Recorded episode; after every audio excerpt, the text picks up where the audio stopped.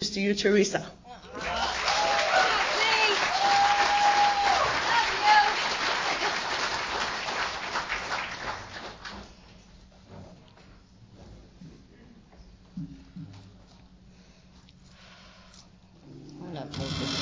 Sorry, I'm short. I'm short. Okay. Good afternoon. My name is Theresa. I'm an alcoholic. Thank you, Afsi. I always say, you know, when I introduce her, I always tell her how other-centered she is. Usually when she does piss, get pissed off when I tell her to pray, but the moment I say to her, I need prayer, and then she goes, oh, okay, okay. If you need it, all right, all right. I'm the one that needs the prayer. Oh, all right, in that case, we'll do it. anyway. Uh, ooh. I'm like a kid in a candy store, you know. I sit over there. I don't heard Alice yesterday, and then Chris, and I'm just sitting there like. And then when it's my turn, I forget that I'm here to participate. I'm kind of like, oh man, now I got to do this. I just want to keep listening to them. They just did such an awesome job on explaining the steps, and um, and then my head starts going just like they were saying. You know, I'm like, I don't got nothing to say. Anyway. Uh, I'm always nervous. I'm uncomfortable. This is awkward. Let me just get all that out. This is my first time, my second time out into the world, and it's just been very difficult. I just have to say that. Um, and we talk about a disease that's centered in our thinking, and and we look for that to change. But even with 33 years, it still happens, you know. But thank God I noticed the difference. And I have these moments where I've been sitting out there going, I'm gonna die. anyway, I have to say that. Maybe all you already went through that phase, but like I've been in my house for three years, like literally, in a bubble. And so people talking to me, I keep, my head's been like, you're gonna die. Um, so, I'm like, God, please remove the fear. There's no way that you would give me this assignment to just have me die. And I have to just say that. I gotta say that out loud. Okay. I was telling Ali, I should have did this one before I, I went to Founders Day. That was way too many people. Um, and we're talking about defects of character, so there you go. I got a bunch of them. But uh, you know, this this just kept coming up as I, every time I'm listening to anyone share about anything, I ask myself questions. I love how Alice goes, let's consider something. But I'm always asking myself, what is my relationship with this, with this language, with this book, with these steps? Is that still true to me today? Does that apply? Do I have a different understanding of that? Have I expanded on it? What, what comes up when I'm working with others? What seems to be congruent in the conversation? I find that working with others, I, I think about Bill. You know, Bill says, if I don't talk to another drunk, I'm going to get drunk. He doesn't say if I don't get another drunk sober. Because something happens when you're working with someone or speaking with someone. I start seeing me and hearing me. So if I'm talking to someone for, like, I talk to so many people and if I'm talking to them about the same thing all week, more than likely, I think I need to do that. I do. I've been like, yo, I've been talking about an inventory for a while. You think you need to write one? But across the board, this has been my experience with the steps.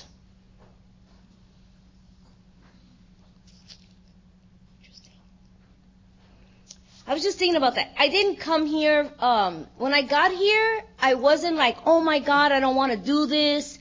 Uh, this sounds crazy. I can't.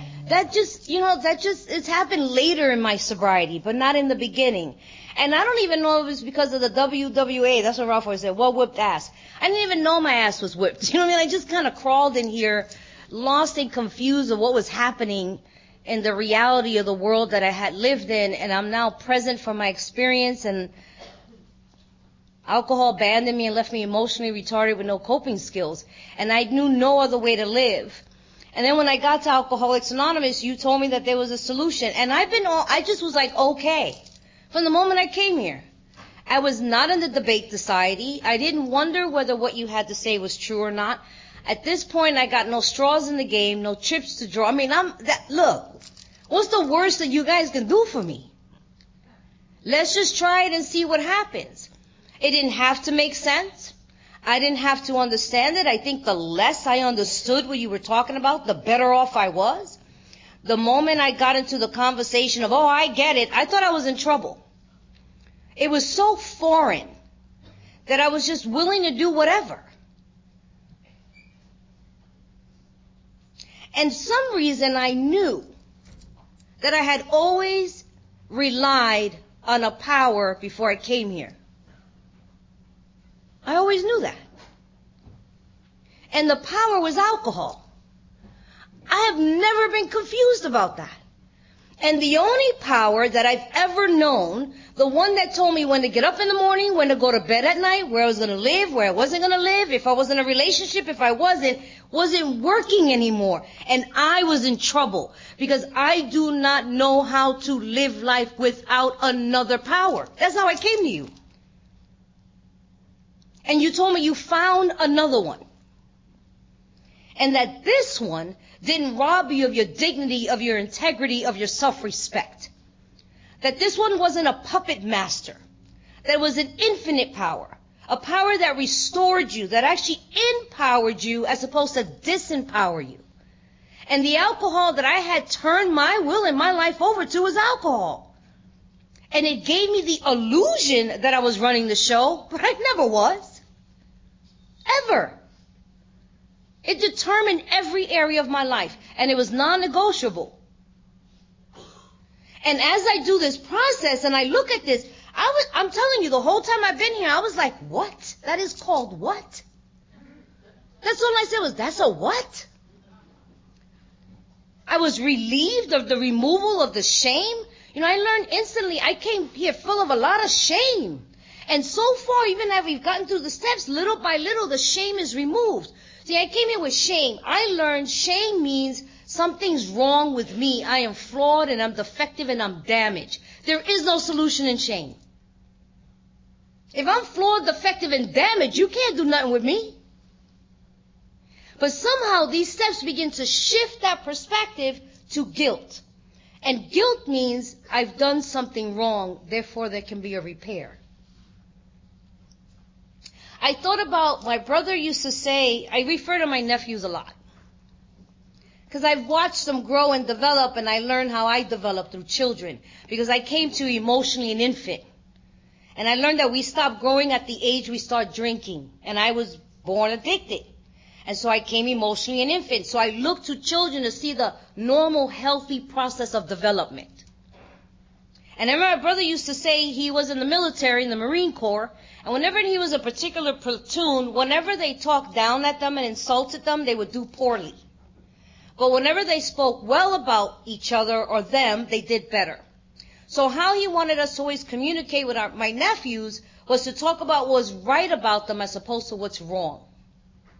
And I believe Alcoholics Anonymous has done that for me. It actually talks about what's right about me rather than what's wrong. It's quite interesting. I hear from people who are working on steps in the inventory, oh, I'm a horrible person. That's not what that step tells me. It actually tells me what I'm not. It tells me what it looks like when I'm under the lashes of alcoholism and an illness. It is the manifestation of an illness. And that's what it looks like. I've taken care of a lot of people. Those of you who heard me, I've been a caregiver since 2005. And I take care of folks who have cancer, Parkinson's, dementia. That is not who they are. That behavior is not them. It is the illness. I, my sponsor used to say to me, we're getting to your authentic self. That is not who I am. Regardless of what other people told me that I'm trash, I'm nothing, or I told myself, all of those are lies. And how I treat this illness I heard uncover, discover, discard. I need to dismantle and get rid of all these things that are false. That is not who I am. I am a child of God, but I don't know that. I didn't even know I was playing God. Who knew that? I don't remember walking around going, I'm playing God. I don't remember doing that. I like, I think Mickey Bush says it. I don't go into a bar and say, excuse me, bartender, I have low self-esteem and insecurity. Can I have a drink? I never did that. I just said, give me a drink. You know what I'm saying? What is going on? But you began to put, uh, adjectives or description on things that I otherwise couldn't describe. I just did them. there's this struggle with inventory. It's kind of like, I've heard a lot of people, I'm terrified of the inventory. I got some sponsees and grand sponsees now. I don't want to do it. Just stalling. I'm like, believe it or not, the first three columns are not a secret. You haven't told everybody in the world about the people you're pissed off at? What are you talking about? Every chance I got, I told somebody what you did to me. The secret's in the fourth column. I never asked myself those questions, ever. But if this is the business of really discovering how the root of my troubles is selfish and self-centeredness driven by a hundred forms of fear, I need to gather evidence. That's what I've been doing. I have to gather evidence. I apply everything lately with school, movies, just because I'm in class, so it helps me to remember, you know, the information. But even in statistics, in all of my classes, the sociology major. In all of my classes, we're always talking about a theory, a hypothesis, and then even critical thinking. And now I have to gather data to support it. And even then, I leave room for error. And to me, that's the 12 steps. I am gathering data. It's not that I turn the baseball bat from you to me. Let's see. How have I been playing God? Let's take a look and you give me a series of things to examine. And when I examine them, I go, I don't know about you, but I'm like, oh my God, I have been playing God. And the question is, is it working? No, actually it isn't. I mean, that's been me all, no, you know what? Now that you look at it, it's not working. I thought it was working, but the evidence shows it's not working. In particular, I know I'm going into a step. I have to before I go into six and seven, because when I looked at fear, an evil corroding thread that runs through the fabric of the existence of my life. I love Bill. I'm Puerto Rican. We're very descriptive. I'm very visual. To me, I don't have to read in between the lines the way Bill writes. Evil corroding thread that runs through the fabric of the existence of my life. That's like a telenovela. I was like, yo, Bill. I'm like, damn. that sounds intense. it's corroding. I could just visualize it. And then I discover in the fear. You know, it's so funny how they tell me a God of your own understanding. You know, we hear that a lot. A God of your own understanding. But for me, I realize that the big book begins to give me one. Director, employer, principal. Is that not like some description of a power? That means I don't even have to figure that out. Now you come into this area and it says infinite. I'm finite.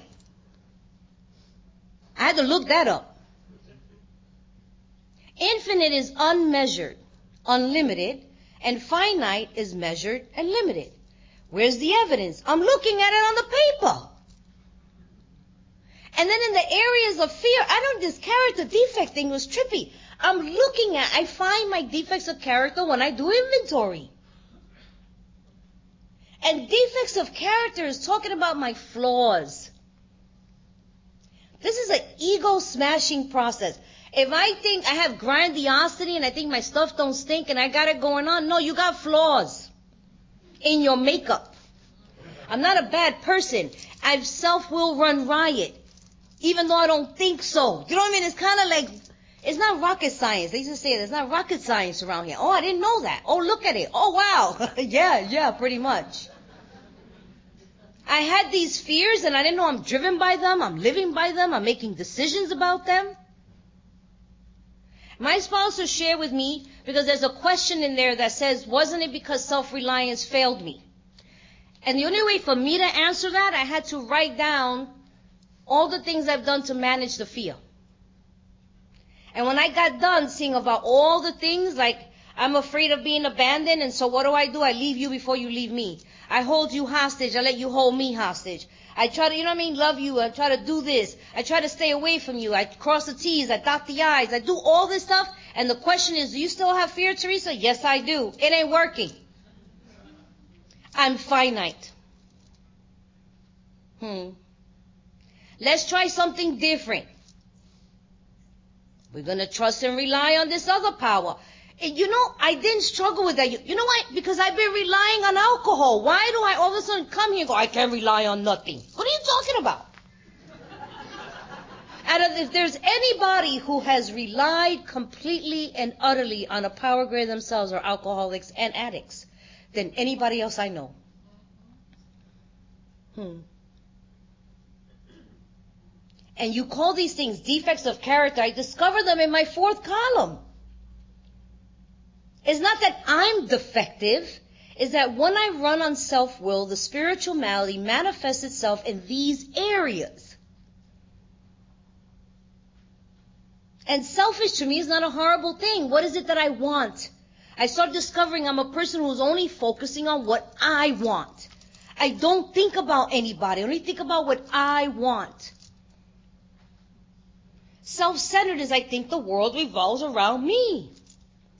See, I'm immature emotionally. There is a period of time in the child development that they are self-centered. They need to be. They rely on the parent. It's all about me. I scream and cry when you don't answer me. I remember my nephew was like 15, 16 years old. He's like, yeah, mom says it's all about me. I'm like, it is. You're 15, 16. The whole world is only about you right now. That's normal for your age. You're trying to figure out who you are. You got peer pressure. Especially you're a guy, you only think about masturbating and watching sports. You're so confused. You don't know what's happening. You know what I mean? Like you're all jacked up right now. You know what I'm saying? You gotta figure out what you're gonna be in life, but you're still a kid. You know, there's a lot happening. You're self-centered. What we hope is that you grow out of that. If we do the normal process of development, we will grow out of that. But me, the alcoholic, I stay in that. We're a bunch of little kids. We never grow. We're still playing in kindergarten. So I have to grow up. I didn't know I was still a little kid. I didn't know I was immature. You see what I'm saying? I'm this little girl trapped in this body thinking I'm a grown woman, but I'm not. I think I'm managing and running life, but I'm not. It wasn't until I saw it on paper because somehow I just couldn't see it. All this mentioned, what is that judgment, self-righteousness? I didn't even have that language. Self-righteous? All I know is you're wrong, I'm right. I didn't know it was called self-righteous. I was like, that's interesting. Do you know what I mean? Like, okay. I swear I've done my whole sobriety like that. Oh, maybe it's easier that way. Okay, if you say so. And then through the years, I could see how it comes up. The first time I did my uh, my fifth step, my sponsor wrote them down. I couldn't even put down. You know what I mean? She pulled it from that column and she gave me a list. I was like, okay, whatever. I'm telling you, I didn't go, oh no, I'm not. I was like, whatever, man. Whatever. I'm self-righteous, I'm arrogant, whatever. Let's do this. It ain't working. Whatever it is that I'm doing is not working. I can't rely on alcohol anymore to allow me to navigate in this world you call earth. This thing you call life. I don't know how to exist without something. And all my life I've reached outside of myself and I've always come up short. I've made other thing powers. I've heard people say uh, I'm powerless over people, places, and things. I don't see that anywhere in our literature. What I am powerless over is my alcoholism that tells me I have power over people, places, and things. And then when I look at this, I go, well, where am I flawed? Where, where's the flaw in my makeup? Oh, I'm under the illusion and delusion that I'm running things and I'm not. And all I'm doing is I'm harming others in the process. So I've always used this description. Again, I get it out of hanging out and raising my nephews, you know, because they're boys, right? And I get this, I, I go to movies, I refer to movies. We were talking about Ralph the other day, refers to music. I refer to movies. And I remember the first time I went with them, we go in to see the Avengers. Anybody ever seen the Avengers? They're superheroes. And there's a villain in town. And the superheroes come in and they come to get the villain. They're gonna help the people. Hulk, I would say Hulk loves uh, Darius had the Hulk. I kept saying Hulk gloves, Hulk hands. I used to go to my nephew. No, Hulk gloves, whatever. The Hulk, right? And I told him, I was talking to, uh, Afsi and Ali's son. Cause he said, I got the Hulk hands. And I'm like, I'm always want to do a lesson. I was like, do you know how he becomes Hulk? when he's angry. anyway. And so you got the Hulk, he gets angry. You have the guy with the eyes. I don't know, he like burns people when he takes off his glasses. You got that guy. You got the hammer guy, Thor or something. He's like a big old hammer with long hair and a cape. I don't know, it's very strange. But you got a hammer. One minute you have Wonder Woman, one you do, I don't know, different characters. I see them as the defects of character. Because you see, I turn to those to help save me and to survive. I'm not a defective, damaged person. I'm living life trying to figure it out. Whatever way I think I'm playing God, I turn to these tools in order to survive and get through life. I really think I'm getting rid of the villain. Even if I think you're the villain and you're not, it doesn't matter. In my mind, you are. And so I turn to these things to help me with you. Just like the Avengers. They come into the town to get rid of the villain. But you know what I noticed? Every time we leave the movie theater, and there's been like what? I don't know, they have six series of those things or something like that? Every time we leave the movie theater, I say to my nephews, but who's cleaning up the town? Maybe it's the Al-Anons. You know what I'm saying? I'm like, have you noticed how many series of that show is there? Every time they get rid of the villain, they tear up the town. They blow up the bridge and the buildings and the car. You don't see that? It's like everything. It's demolished. The whole town is demolished and they're like, goodbye, see you later, and they leave. I'll be like, yo, put the bridge back. you know, that's like that guy in the book, look, Ma, the wind stopped blowing. No, put the bridge back. and so the, the Avengers, they leave. And then they come back when there's a new villain and the town is back to order. It's the Al-Anon. And they tear it up again and they leave. Nobody in any of their movies has said, yo, why don't you fix the town before you leave? That's how I see defects of character. Because see, they're superheroes. They're not bad people. They really believe that they're helping to get rid of the villain. They're really hoping to put things in order or the world or the earth in order because it's now being damaged and shattered. They have good intentions like I had good intentions. I wasn't a mean person running around wanting to harm people. I didn't do that. I had good intentions. That's why it says even though I mean well, I could be mean, egotistical, I don't know. I'm just I'm just trying to get through the day, man.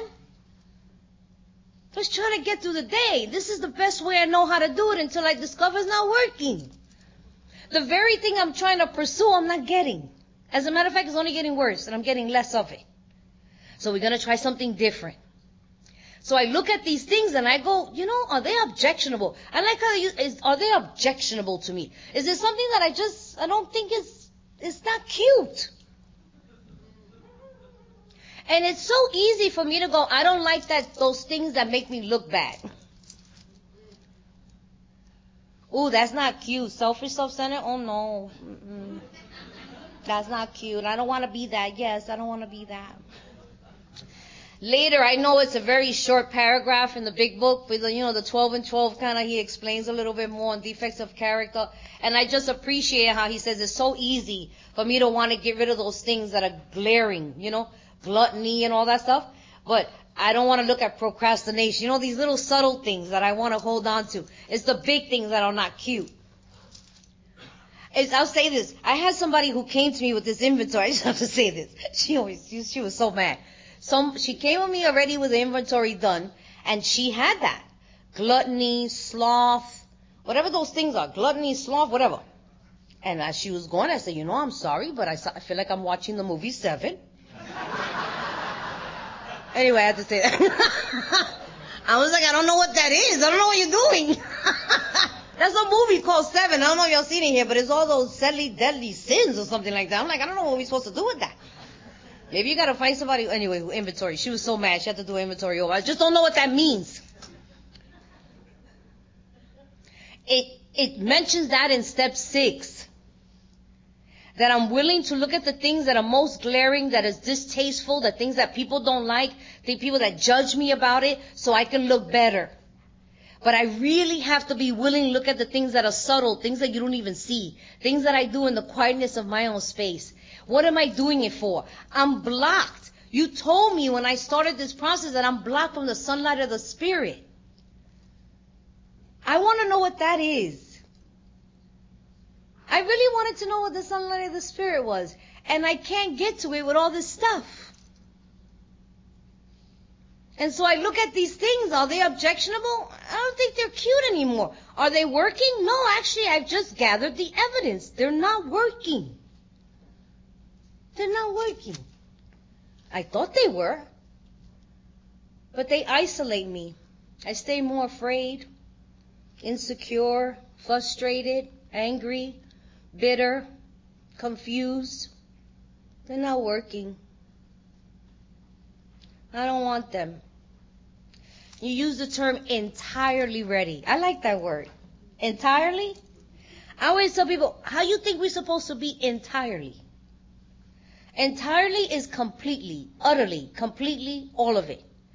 How do you suppose I become entirely ready? Just because I see it on paper?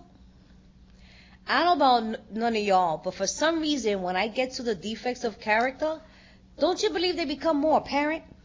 For some reason, I begin to now really see them. I think that's interesting. Before I visualize it on paper, I go, oh my goodness, that's not cute. Yes, I'm entirely ready. You know when I become entirely ready? When I keep seeing it. You know what I'm saying? Like now I'm building a conscience. And I'm like, oh my God, I'm selfish. I'm so nasty. Oh my God. I start seeing it and I become entirely. I swear. I become, like, okay, I'm done with that. It's not, I really can't be that anymore. I can't do that anymore. And then you take me to seven.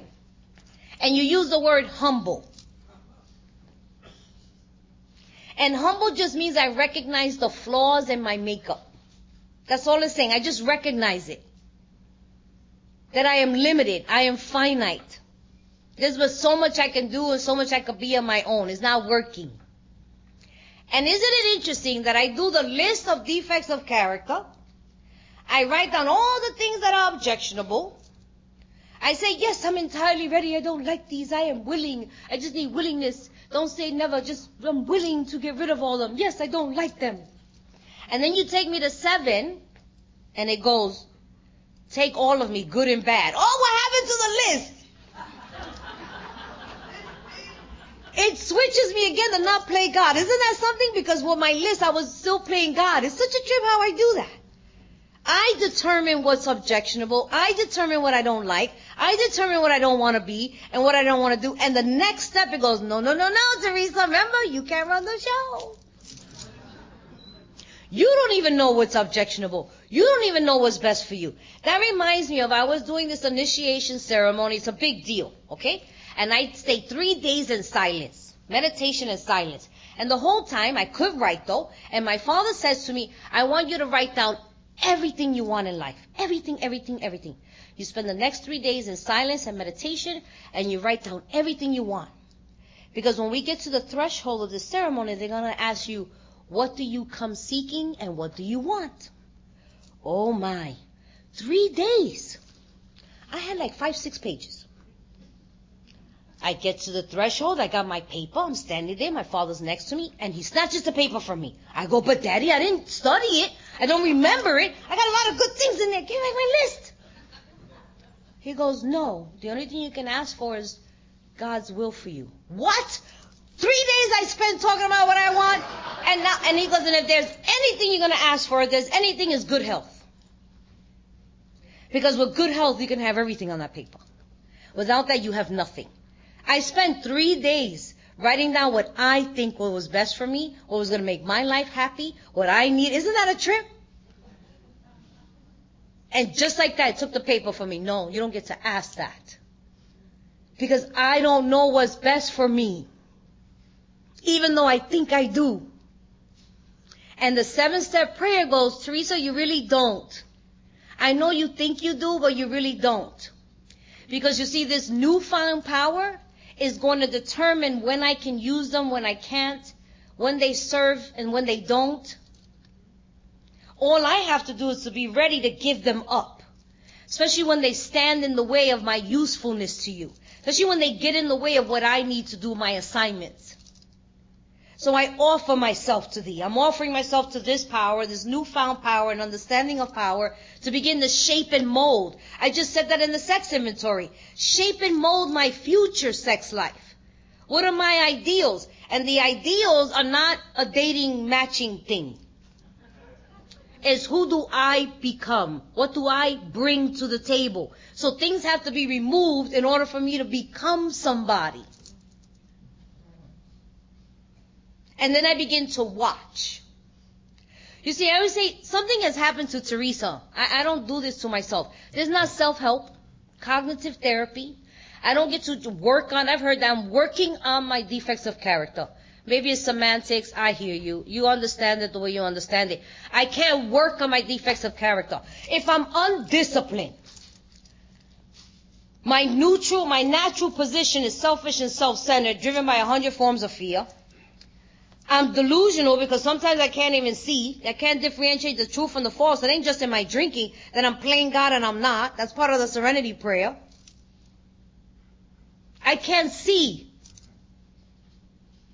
So therefore I can't make myself do anything. I have to be conscious, awake, and aware. I have to watch.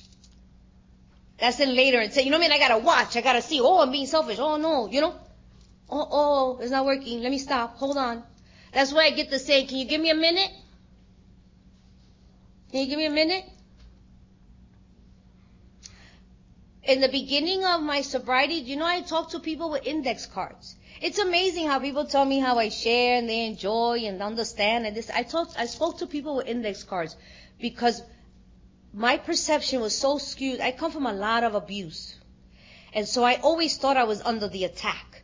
I lived in a state of victim consciousness. And so everything everybody said to me, you were attacking me. And so my sponsor instructed me to say to everybody, can I get back to you on that? And then I would call and say what I thought you said. And then we would really figure out what you actually said. And then I would have a response. I'm talking about willing to go on any lengths. And I would come back to you and go, with regards, do you know I even did that at work? I always use that as an example. I called her and I said, my boss just told me that I was stupid. I was an idiot. He should not have hired me. He should, he don't know why he hired me. He's gonna fire me and get rid of me and he's gonna tell everybody to never hire me again. That I'm the most ridiculous, incompetent, stupidest person that he's ever had in his office. And she said, can you tell me exactly what he said? If you can remember precisely what he said, did he say all that to you? No. What did he say? He said you were supposed to make 200 copies instead of 100.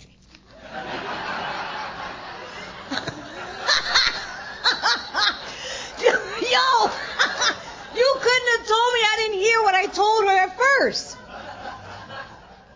And I literally had to go back to his office and go, with regards to the copies, I recognize that I've overlooked the other hundred. In the future, I will be more mindful. Could you imagine? So I'm willing to go to any lengths. I did that for six months talking to everybody. Until God did what God does so that I could see. So I could see, so I can hear, and not live in all that.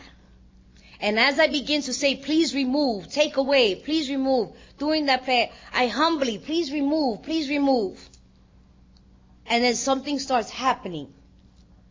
I start seeing myself. There's more steps to do. But I start changing. I start walking differently. Chris mentioned it. After coming, he went into his fifth like this. He came out walking like that. When I did my fifth set with my sponsor, I learned about intimacy, being vulnerable. I don't remember going in there going, oh my God, they're going to know everything about me. I was like, I don't know. Everybody, how many people have done this and they haven't disintegrated? You think I want to give it a try? And I came out going, and it says I swallow big chunks of information about myself. You feel delighted. I don't know where anybody gets this idea I'm supposed to walk on my fifth tippy toeing through the tulips. They don't say nothing like that in the book. So find out about sharing my inventory with somebody and looking at my defects of character. I've had some people do it with me. They throw up and I be clapping. They be in there puking. I be like, let us be free. Let us be free. Well, my sponsors, I do that to them all the time. Let us be free. That's from Amistad. Anyway. Let us be free. And they be like, that's not funny. Yes, it is. all these things that I thought were hidden. I've had a lot of people, why do I want to do inventory? Why do I want to tell somebody? Why am I looking at defects of character? Maybe I don't have any. I'm like, do you know only the alcoholic is the only person that doesn't realize that that's how you've been living? Ain't, there's no bones in no closet. There's nothing that you're digging up. Who told you that they were buried? I have been a manifestation of all that everywhere I go. I see the world through that. Those are the, the glasses that I look through, the lenses that I see. Every decision I make, every conversation that I have, every choice that's in front of me is based on all that. We got a new way to live now. I gotta be willing to get rid of that. What do I participate in that? My willingness to be rid of it because it no longer serves a purpose. And then I let this newfound power decide in what way it will be rid of. And every chance I get, whenever it comes up, all I need to do is ask. I need to see it and ask. Let me see my time. I um I've utilized these steps as a way of life. They're tools designed for living. They're not homework. They're not assignments. Everybody learns differently. I appreciate those as the educational variety. You know, I've had to let go of my own, like what bias or something like that. You know, I have whatever. I think it's bias. I don't know. You know, I look at you and be like, "What are you doing? You know, that's not right." No, no, whatever. what are you doing? Why are you doing that? Whatever.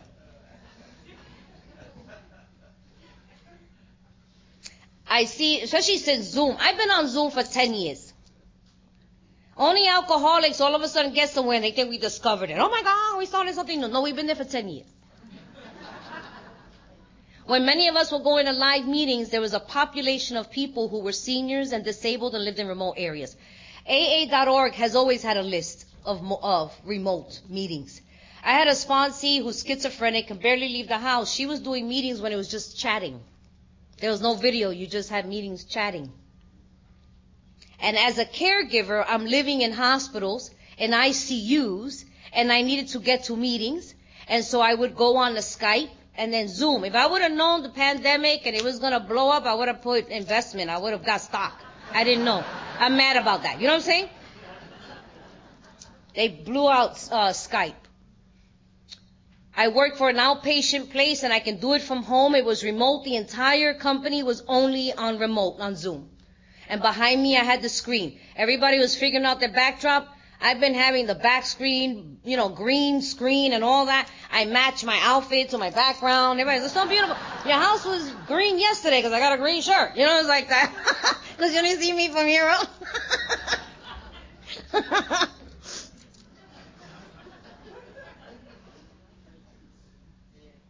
And each and every time I learn more and more about myself. I, I talk to other people and I've gone in there and it just has been extraordinary to talk to folks. This is what I got excited about when we all went into Zoom. I don't know what I'm talking about, but this is what came up for me, okay?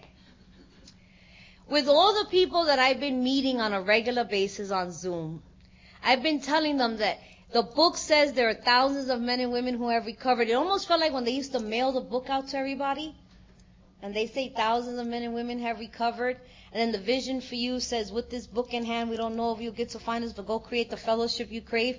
And so I would see all these people and I said, there's thousands of men and women who are sober. I'm telling you, for real, it's not just me. I used to see a woman all the way in Alaska. She used to be with her arms crossed. Her kids put her on the igloo in Alaska somewhere. And it was just me and her. She'd be like, whatever. that lady saved my life. There's tons of people out there. And when the pandemic happened, they got to see all of you. That's if anything, I was so excited. that so many of them got to see all of you and had an opportunity to see you because they couldn't get to you. I get emotional about that. That's a big deal for them because they couldn't get to you. You know what I mean? I did. I saw you in the rooms, you know. I saw you everywhere where I traveled, but these people, they were at home alone or remote areas or they were very sick and they couldn't get to you. And it was just so nice that now you, it was to me like you came to them and gave them an opportunity to see the beauty of the fellowship of the Spirit in Alcoholics Anonymous and that we can heal together, we can grow with one another because I learn a lot from you. I learn a lot about my defects of character working with you. My, I, they used to teach us you got one finger pointing at somebody, you got three pointing back at you. And I remember my sponsor used to tell me I can't say anything bad about the person. And because everything that I say about you, I'm talking about myself. Oh, I got so tired of doing that. I got so tired of talking bad about myself. After a while, I started looking for good things in you, and I'd be like, mm, "Your hair is cute." I don't, I don't, I don't know. Uh, you, you, uh, I don't know. Um, you seem kind. I mean, I had to find something because I was sick of talking bad about myself. Everyone has been my teacher. See, part of removal of defect of character and becoming entirely ready and becoming humble, this process to me is a learning process. And each and every time that I see them, it gives me like a bad taste in my mouth. The more I become awake and aware. And in all these situations, I say that it helps me to grow my spiritual muscles. Everyone becomes my teacher. I remember being in a job and this lady was so annoying and I started paying attention to her. And she was me. And I remember I turned to her and I was like, thank you so much. I want to thank you so much. I've learned so much from you. Because she was showing me my defects of character. You see me? I can't see them. Until I start paying attention. And instead of going, oh, she's annoying, I was like, ooh, you know what I mean? Is that me? Oh, wow, that's me. I've been annoying to all of you. Wow, I don't like that. You know? God, please remove this. When I'm in situations that I have to decide somebody's life, and I've been in many of those situations, I stand on the bridge between life and death. I cross people over to the other side. God gives me this assignment to uh, take care of not only sick and suffering in the rooms of Alcoholics Anonymous, but my family members, even my perpetrators, and bring them to the door of death. Watch the grim reaper or the, you know, death come in the room. And literally making a decision to turn the machine off or keep it on. Put the, the tube down their throat they can't speak for themselves, so immediately, you know what I mean? Do something for their health or their care. Sit across doctors telling someone that I love their diagnosis and you know only got three to six months to live. And most of the people that I'm sitting with when they get their diagnoses, just like perhaps me as an alcoholic, it takes me a minute to like digest that. You know what I'm saying? They listen to it and they don't remember that the doctor just told them they have cancer. But I heard it. And there's decisions that gotta be made. And these particular steps have helped me to be useful in that area.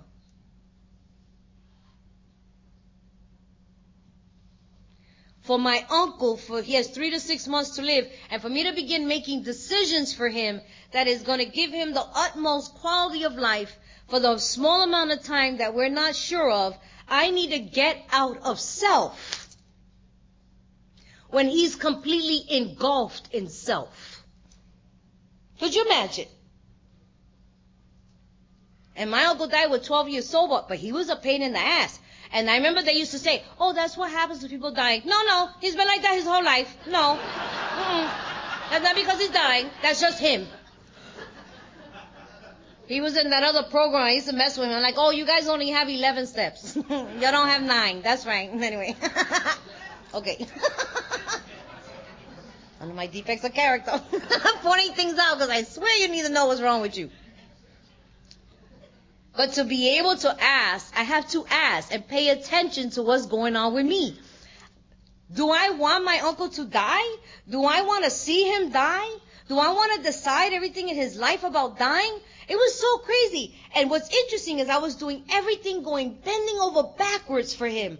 And he was so mean to me. My uncle was one of my biggest verbal abusers my entire life. He would always use that against me and go, you know, you're my beneficiary. I'd be like, you paying the premiums? You know, it was just terrible. And I remember I was late. I set up hospice for my uncle seven times. And every time I was set up, he was like, I don't want to die there. Now do it somewhere else. And I would do it. I remember I got to the hospital. I was two hours stuck in traffic to pick him up for another hospice. And I got there. He says, I don't want to die there. I want to go to Puerto Rico. Set it up in Puerto Rico. Can you give me a minute? And I went down to the parking lot and I began inventorying that. What is going on with me? Now what's wrong with him? What's going on with you? What do you want here?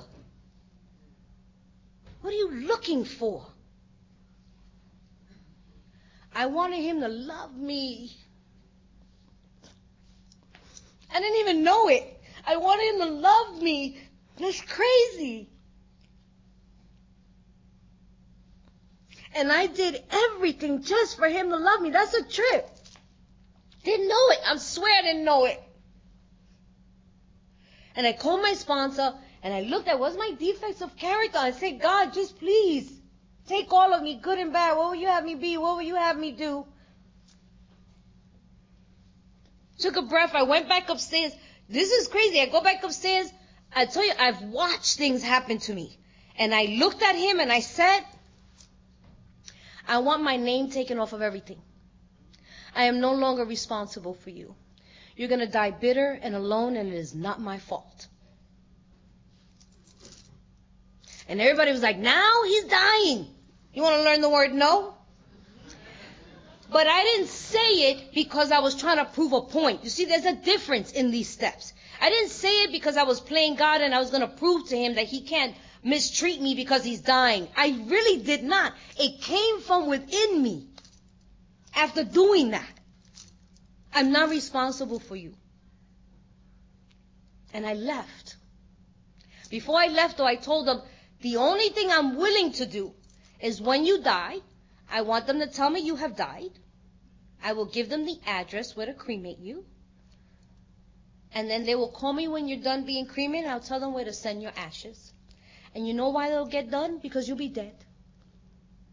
And I left. My brother was like, somebody's done. You know? I didn't leave with bitter, bitterness, with remorse, with guilt, with shame. I didn't leave with any of that. That was not my assignment.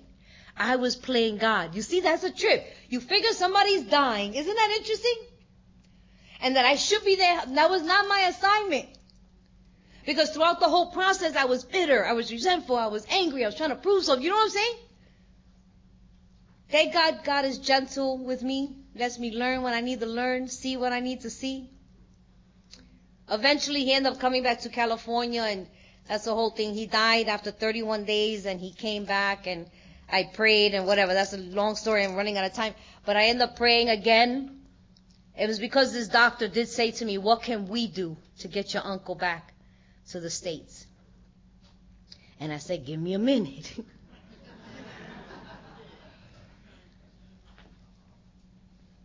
and I did ask him a question. I said, what do you do to honor a dying man's wish, but all of their wishes cause you harm? And he said, you still get to say no. And he died 31 days later. When my brother, I had to put him on life support. And the doctor said, you gotta think quickly. He can't breathe. He's losing his breath. You gotta think fast. I told my brother, is there anything you want to say to your sister? He said, I love you. I said, oh, Tony, I love you too. Stop, stop, stop. We're gonna do this. You know what I mean? Stop, stop, stop. And the doctor's looking at me. We gotta do, he's, he's losing oxygen. I can't go. Let me call my sponsor. Let me get a pen and paper. Let me see what happens. Give me a second. I mean, I had to take a second. You see what I'm saying? That's my brother, my only brother and he has two boys that are 14 and 10 and he's a single dad. Hold on real quick.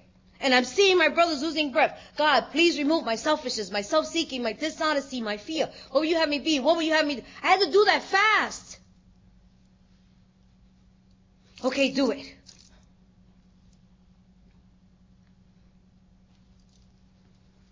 Man, I was hoping he was going to come off that machine. And every day I prayed, God, please make me useful. Remove everything from me. Everything. I am his advocate. I'm his ears. I'm his eyes. You know what I'm saying? My nephews. Is this my assignment? Take everything away so I can hear, so I can see. You be with me. And I had to decide to take my brother off the machines. And people say, oh, I get to. You need to give me a minute. You need to give me a minute. I am present for my experience. And the only tool I have are these 12 steps, you guys. Not even reason. I've been relying on the God of reason for so many years. It's not working. It's not working. I need to rely on these steps for some critical situations in my life. That's why it always like I feel bad for some of my sponsees. They're like, I'm gonna take a drink. I'm like, the only one's gonna have a drink around here is me. I can't drink, you can't have a drink. Enough. You're upset because you're on vacation and nobody wants to take you with your tour guide. Are you serious right now?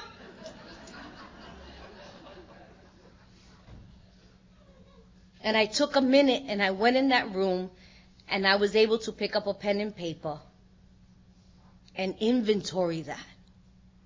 I'm not resentful like my brother, I was resentful like cancer.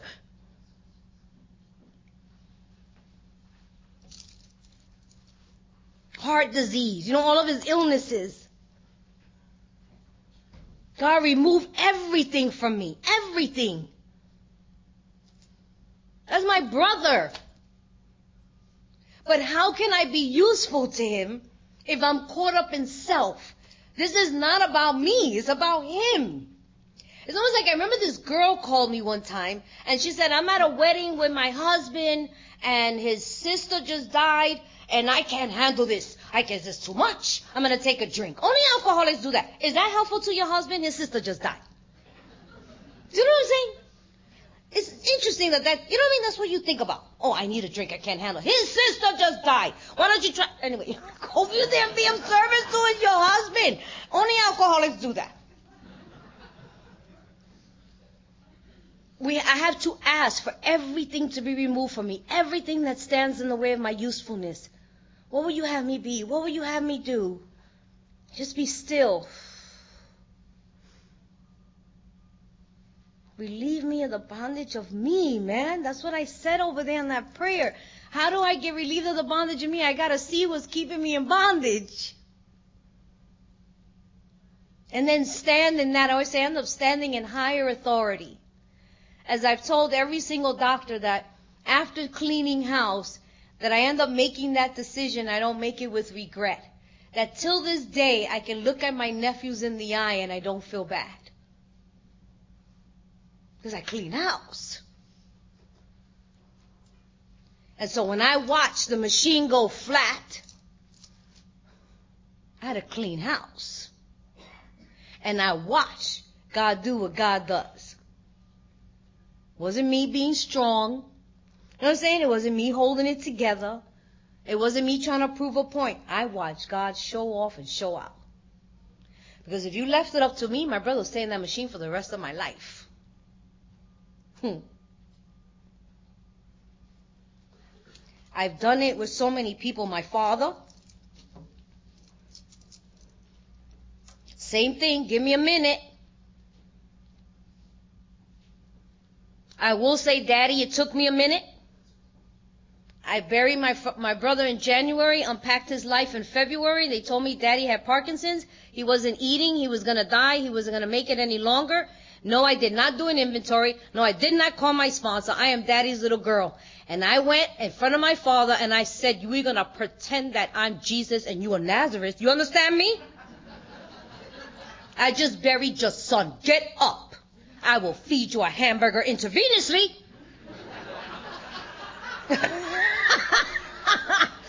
you ain't dying today, Daddy. I'm sorry. It's so funny. You might have, you want to do an inventory? No, I'm not doing nothing. Get up. I can't do it with you too, Daddy. No, I cannot. Get up, start walking, let's go. And everybody's looking at me like, oh my God. I will tell you this. My daddy got up. And he started walking and he started eating. My daddy loved me. I couldn't do it. You understand what I'm saying? It doesn't always turn out right. You know what I mean? It's not always that end of the story that's so beautiful. In that moment, no, I was not getting rid of nothing. Or maybe I was, or I was completely into, I just, daddy wasn't dying today. And he got up. And he started walking and eating. That was in February and he lasted till July. As a matter of fact, July 10th is daddy's anniversary. And then he was hurting and he was struggling. And he was waiting for me to say, it's okay, daddy. And then is when I had to go, give me a minute. You know what I'm saying? Cause that's how selfish I am that I'm like, work it out. You know what I'm saying? I was. I was looking at him like, in, out, in, out. People like, yo, I don't know your relationship with your daddy, but that's the only one who loved me unconditionally. He couldn't leave me. And I was like, okay, daddy. I'm not okay, but it's gonna be okay. But I had to clean house. I need to take a minute, ask God to remove everything. The last person on earth I ever wanted to leave me was my daddy. And I watched him. And I stood there and asked God to take everything away from me to just com- be completely present and available for him in that journey. And I watched my father look at me dead in my eyes as he took his last breaths. And I was like, I need to be out of self to do that. Do you understand what I'm saying? Other than that, I'll be like, no, you know, I don't know what I would be doing. I got to get out of self to do that. And I watch God show off and show out. Because in each one of these occasions, not a thought occurred to me to drink. Not at all. And I knew that was my assignment. I was being of service. I did it with my best friend. That was hard in every situation, I've been doing this for years, it's hard, it's been asking me to stretch my spiritual muscles and get out of self. Because we're talking about some heavy duty life and death situations. Not just whether I get the job or not, you know what I mean? Not that I'm minimizing that, but man, my best friend, and he didn't want to die. And he begged me to figure out how to make him live, different from daddy, you know what I'm saying? And I was like, I can't, can't do it. You gotta go. And the doctor said, you must help your friend. The worst thing you ever want to hear is somebody terrified when they're dying. That was hard. Get out of self. God, get me out of self. Give me a minute. Get me out of self. And just recently with mommy. My time's about up. Just recently with mommy. Mommy was the hardest. Because my mother has always had unreasonable demands on me. The hardest thing to get out of self is to go against the very thing she has always said. And all my life, I've always done what mommy wanted me to do.